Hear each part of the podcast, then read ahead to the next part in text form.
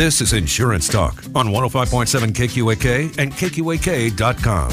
Now, once again, here are your hosts, Cherie Martinen and Rex Lasur. Contractors Tool Insurance Coverage. This is a coverage we wish more contractors purchase because we get the questions after the fact all the time. The story goes like this.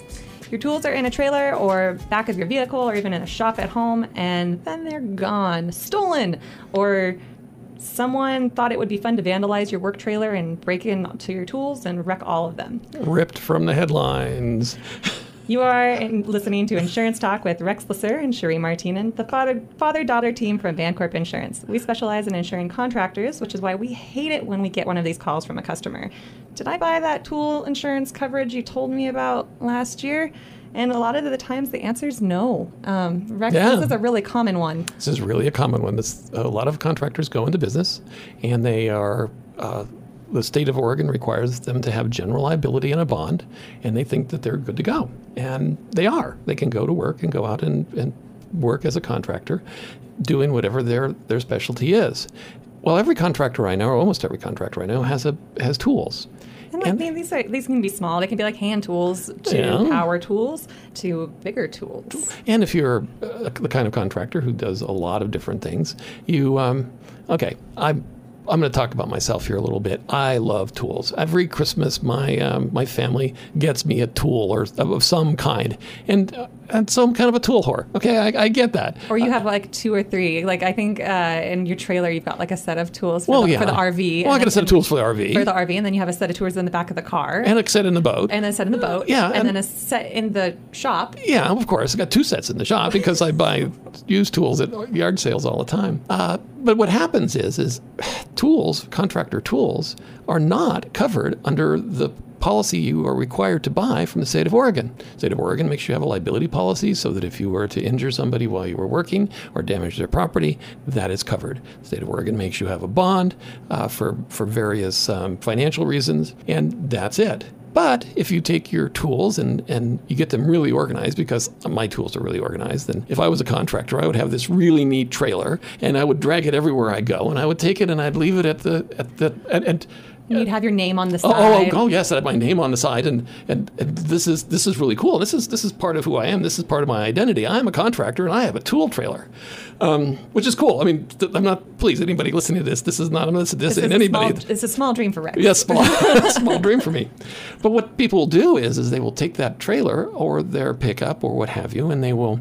Um, sometimes they'll leave those tools at the job site. And sometimes they'll lock the Well, trailer. well, the They trailers. do, they oh, do due diligence. Oh yeah, they lock the trailer. They they put a little lock on the on the tongue so that people can't you know just pull up to it and and drive away. And um, I can't tell you how often.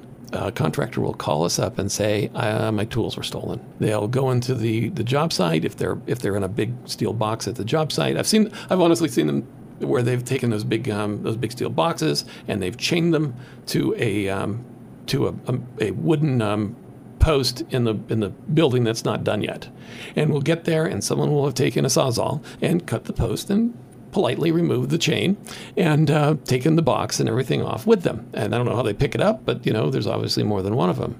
We've seen people that have taken bolt cutters and cut the the, the lock either on the back of the trailer, and uh, and taken the tools out, or what's even more common is they'll just uh, cut the lock off the, the tongue of the trailer and take the whole trailer, and it's completely gone. Now you've got all your your tools in your uh, in your trailer; they're gone. That's how you make your living.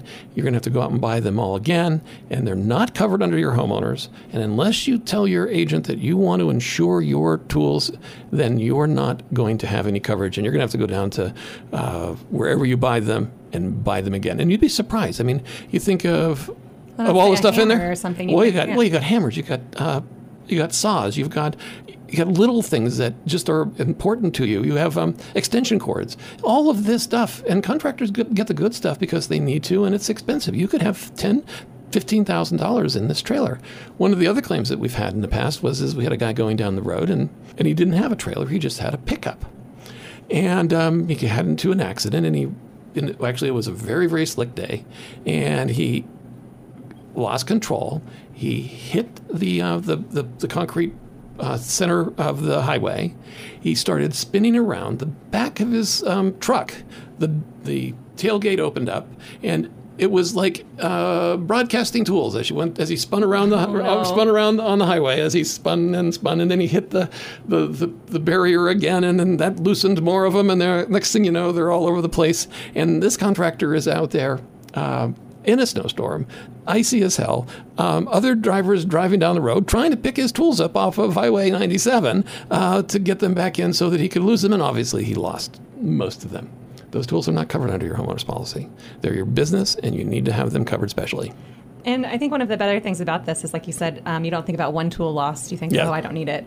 But this tool coverage isn't super expensive either. It's not expensive, and typically it has a $500 deductible, so that if you know you lose, um, you you know, lose two, you're not filing a claim. yeah. It's when you lose Yeah. a large well, and that's where we're talking about insurance isn't for, you know, every single thing that goes on. Insurance is for the catastrophes that are going to change your life financially. And I don't care what kind of contractor you are, but most of them, if they lose um, all of their tools, that's a financial hit. And that's something that they should be, um, be looking covering. at, should be covering.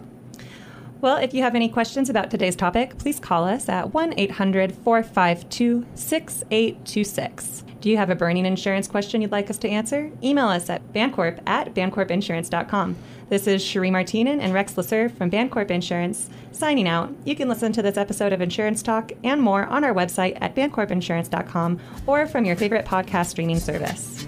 The preceding was a paid commercial advertisement for Bancorp Insurance. The views and opinions expressed within do not necessarily reflect those of the staff and management at Horizon Broadcasting Group. Join us again this time next week for Insurance Talk with Cherie Martinen and Rex Lasur on 105.7 KQAK and KQAK.com.